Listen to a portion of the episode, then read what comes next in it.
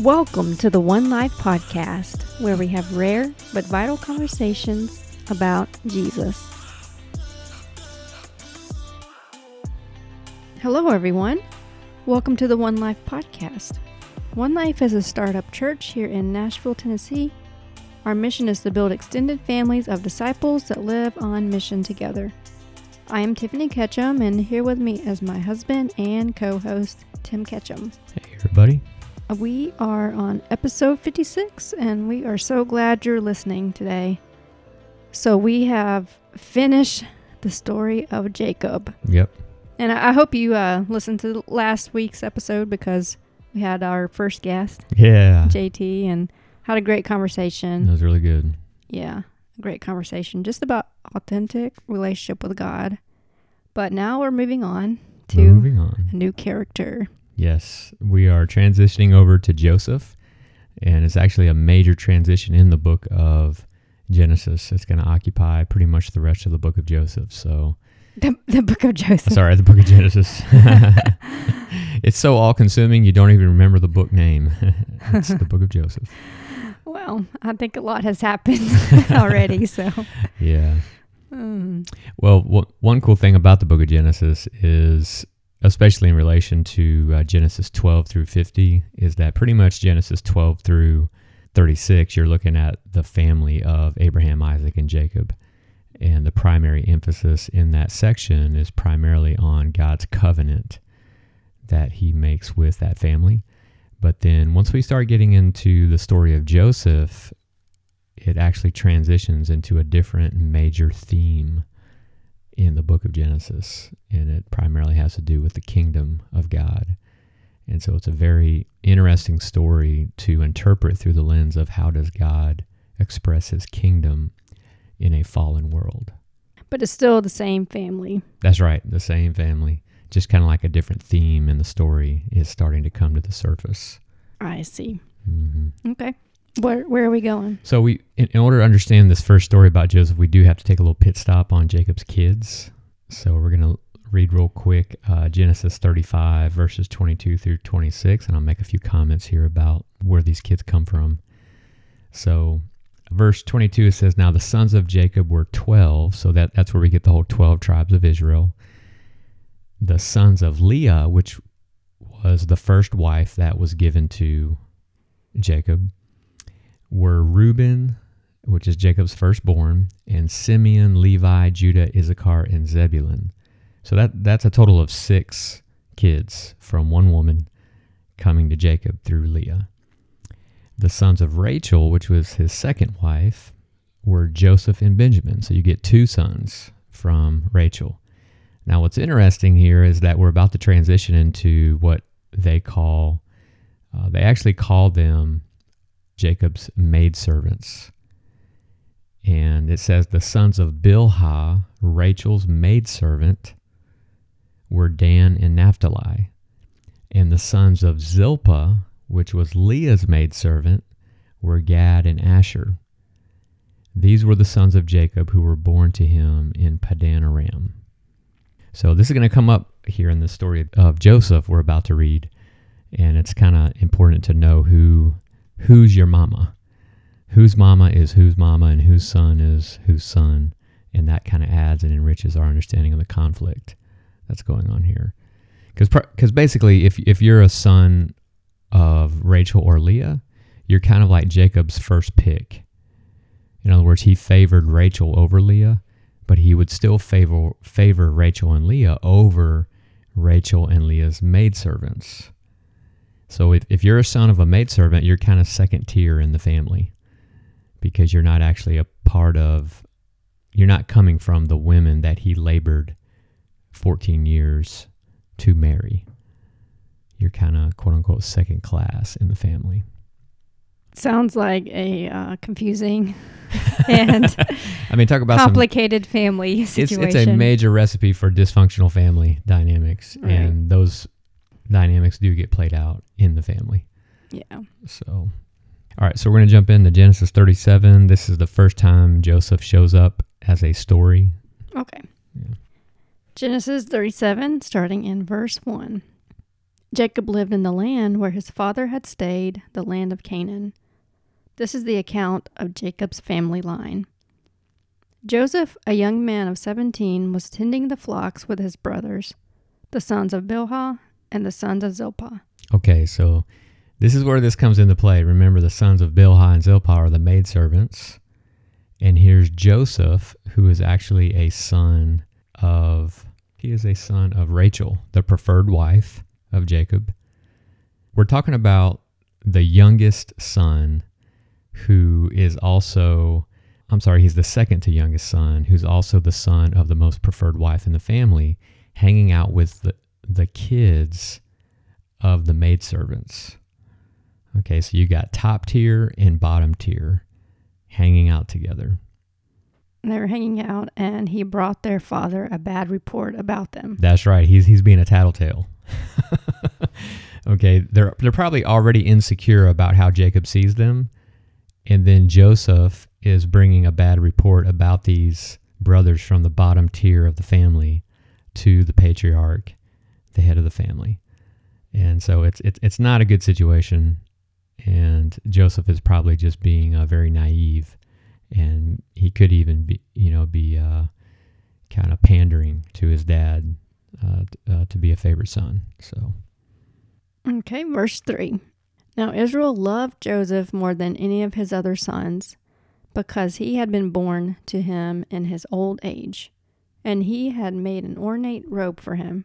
Okay, so not only do we got these dysfunctional family dynamics, Jacob is actually reinforcing these dynamics by loving Joseph more than all his brothers, even more than his youngest, which is which is uh, Benjamin. And then he also makes him a visible garment to set him apart visually from his brothers. Bum bum bum. Yeah, not a good recipe. the plot thickens. When his brothers saw that their father loved him more than any of them, they hated him and could not speak a kind word to him. Joseph had a dream, and when he told it to his brothers, they hated him all the more. Let me just pause right here to say this is an important transition that we're having here, especially in the story of Joseph, because all throughout the story of Abraham, Isaac, and Jacob, you have God appearing in very dramatic ways to both Abraham and Jacob. But God does not have those kinds of dramatic appearances with Joseph. Instead, it's almost like they're indirect. Uh, he has a dream, and it's not about God, it's actually about himself. And so there is communication, there is revelation that's coming to Joseph, but it's not the kind of revelation and appearances. God is not meeting with Joseph in the same way that he was meeting with Jacob and Abraham. So I, I just kind of want to point that out because it's a, a big theme in the Bible is God wanting to meet with us. And here we have an example of God meeting with someone, but it's it's sort of in a clandestine kind of way. It's kind of in a in an indirect way. Okay, so he told them the dream, and they hated him even more. And verse 6, he said to them, Listen to this dream I had. We were binding sheaves of grain out in the field when suddenly my sheaf rose and stood upright, while your sheaves gathered around mine and bowed down to it. His brother said to him, Do you intend to reign over us? Will you actually rule us? And they hated him all the more because of his dream and what he had said. There, you know, some people kind of approach this as Joseph being 17 years old, and they kind of say, hey, he's like all teenagers. He's envisioning himself as being the center of the universe, and that this is some kind of like psychological projection. You know, that a, a self centered teenager just naturally sees all of his brothers being centered around him because he's, he's immature. But I do think there is, it doesn't say that God gave him the dream, but the implication is that God did give him the dream. And the question that they ask him is sort of like suggestive about what the rest of the story is going to be about. It's about how God is going to reign and have dominion through an individual to carry out his plans and purposes. And his brothers are picking up on this. They say, Will you indeed reign over us? Will you indeed have dominion over us? And so, this is what some scholars would say is the hermeneutical key or the interpretive key to unlock the story of Joseph. As we look through the story of Joseph, we're going to see that God uses Joseph not only to reign and rule over his brothers, but to exercise reign and rule over an entire region of the world. Essentially, God's promise to Abraham is going to be fulfilled in part through Joseph to be a blessing to the nations. The story of Joseph is working out this promise that God made to Abraham to bless the nations through his seed. And Joseph is going to be a primary actor in fulfilling that promise. But it's also going to be in tandem with God exercising rule and dominion in a very unconventional way. It's going to be through suffering, it's going to be through difficulty, it's going to be through isolation. And yet, this is how God prepares Joseph to rule over the nations. So, there's a lot more going on in the story of Joseph than we typically recognize. And I, I just kind of want to put that, that out there as sort of like a an advertisement, a, uh, a teaser, if you will. Yeah, I gotcha. Okay, so let's continue in verse 9. Then he had another dream, and he told it to his brothers. Listen, he said, I had another dream, and this time the sun and the moon and eleven stars were bowing down to me. When he told his father, as well as his brothers, his father rebuked him and said, What is this dream you had? Will your mother and I and your brothers actually come and bow down to, to the ground before you? His brothers were jealous of him, but his father kept the matter in mind. Just as a little side note, isn't it interesting that the 12 sons of Israel are depicted as stars, which are shining objects in the sky? And then you have mom and dad are depicted, supposedly just two parents, but really there's more than Jacob had several wives, so you know maybe there should be like sun, moon, and Mars, and a couple of other planets. And I'm sure the family's a lot bigger. Yeah, but uh, it's essentially this idea that they're they're depicted as shining objects in the sky, and you know some people will say this is sort of a a hint at the way that God sees the destiny not only of Israel but all those who participate in God is that we have this shining luminous destiny of participating in the divine nature.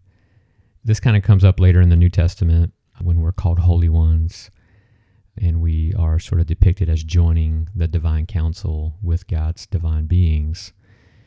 There's some symbolism here going on with the destiny of human beings that participate in the divine nature with God. And, and we are destined to rule just as the stars and the sun are said to rule the night, and the sun rules the day in the creation account of Genesis 1. So there's there's some symbolism going on here with ruling. The language I wanted to kind of pick, pick up on here is this last verse where it says, "And his brothers envied him." I used to wonder what is the difference between envy and jealousy. Mm-hmm. And I, you know, it's it, it's one of those questions that you have to get Google to answer. And so I Googled it, and the difference between envy and jealousy is that with envy, you actually see something in someone else, like a character trait or an attribute, or maybe they even possess something that you don't have, but you are angry and it bothers you that they have it and that you don't. In this story, it of course would be Joseph is the object of Jacob's affections. He's got the coat of many colors, he's the favorite. He has the father's favor, but they don't. And so they're envious of, of them. The what jealousy is is that jealousy implies that you actually own something, you actually possess it, but then it requires a third party. It requires another person either interacting with that thing, taking possession of it, participating in it, and you do not want them to actually benefit from the thing that you own. And you're jealous that they are somehow interacting with or benefiting from something that you actually possess. So the classic example of this is if you have a boyfriend or a girlfriend and then some other person comes, you know, like let's say you're at a party and then they dance with your girlfriend. Okay. uh oh. Ding, ding, ding. That's jealousy starts to surface. Okay. Because that person is enjoying something that you consider yourself to quote unquote possess. And that person is enjoying it. And you get angry about them enjoying and having access to something that you consider to be something that you own. Uh, now, envy can come in there if the person that she's dancing with has a character trait that you don't have and you're thinking that your girlfriend is, is attracted to this other guy because of that feature and that's when jealousy and envy can get intertwined and becomes really powerful because then you start not only feeling insecure you're also feeling like they should not be interacting with them the reason why all this is important is because the story of Joseph and his brothers kind of typifies or prefigures the story of Jesus being betrayed by his brethren. And there's some very specific language in the Gospels that talks about why Jesus got betrayed and why Jesus ends up getting killed and forsaken and accused by his brothers, in other words, Israel, his own his own nation. The scriptures are very specific with the language they use, and it's the same kind of language that is being used here to talk about how Joseph's brothers see him. And so a lot of people have kind of drawn some parallels between the story of Joseph and the story of Jesus, especially as it relates to being betrayed by the people who should actually be watching your back and should be on your side. Mm. So, are we gonna look in the Gospels for that, or? Yeah, yeah. Let's let, us let us go ahead and, and, go up to Matthew. I believe it's Matthew twenty-seven, verses fifteen through eighteen. Okay. And that verse starts out by saying, "Now at the feast, that is the the Passover feast." The governor was accustomed to releasing to the multitude one prisoner whom they wished. And at that time, they had a notorious prisoner called Barabbas which ironically means son of the father. Ah, let's see, there's an, here's another parallel with the story of Joseph. Therefore, when they had gathered together, Pilate said to them, Whom do you want me to release to you, Barabbas or Jesus who was called Christ? For he knew that they had handed him over because of envy. Dun dun dun. Mm-hmm. Now, what's interesting is that if you kind of ask yourself the question, well, if envy is seeing something in someone else that you think that you do not have, and then it makes you angry that they have that, and essentially it makes you want them to not have it, and you may actually take action to take it away from them. What is it that they saw in Jesus that they thought that they did not have, and they did not want him to have it? it's it's a really good question to ask because if envy is a primary motivator of them handing Jesus over and of then you know subsequently saying yeah we don't want this guy Barabbas we want Jesus. We want him to be crucified. We want him to be the one who you know dies during the Passover. Then what is it that they saw in Jesus? What is it that made them so angry and so envious that they wanted to arrange a situation where he could no longer have that thing. There's different theories about that. There's different, you know, perspectives about well, how do we identify the object of envy in Jesus?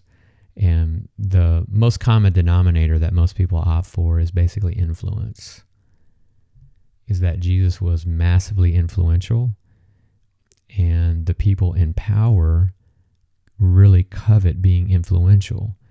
And when they saw the crowds were going after him and that the crowds were giving more attention to him, were listening to his voice instead of their voice, that there was a slow building envy that started even way back in the beginning of his ministry.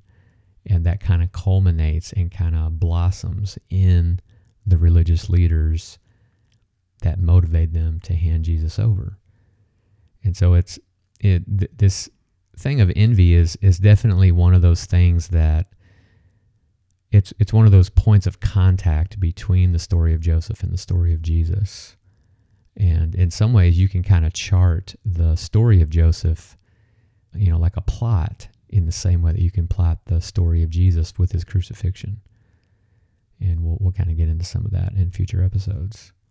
But I think just to wrap this up here, I kind of want to leave this concept of envy kind of floating out there as kind of a bridge into our next episode is that envy can motivate you to do some pretty crazy things. And one of the things about envy is that it requires you to look at yourself and see something is missing. And you mistakenly think that that thing is actually located in someone else. And really, at the core of envy is a denial. It's a refusal to see and own something in yourself that's actually there but you project that onto someone else and you think you don't have any of that in yourself. One of the solutions to envy is to actually do a more thorough inventory and to not fall for the idea that the thing that you desire can only be found in someone else. That there are traces, there are seeds, even if they're small and haven't matured yet, of that very thing in you. And that's that that's part of the the remedy for envy. But when envy goes unresolved it has this weird way of us admiring someone but at the same time hating them at the same time. And and that is a very weird and and funky place to be. And you find you're doing very weird things when you get caught up into envy and that's what we're going to see in our next episode mm, yeah that definitely will come up in joseph's life and and sh- certainly we see it in Jesus' life as well, that people have that kind of reaction towards Jesus. mm-hmm. So that's a wrap for, I guess, this episode. If you have any comments or questions, just click the link in our podcast notes to respond. Be sure to hit the subscribe button if you want to keep listening. We are thankful that you listened today, and we will catch you next time.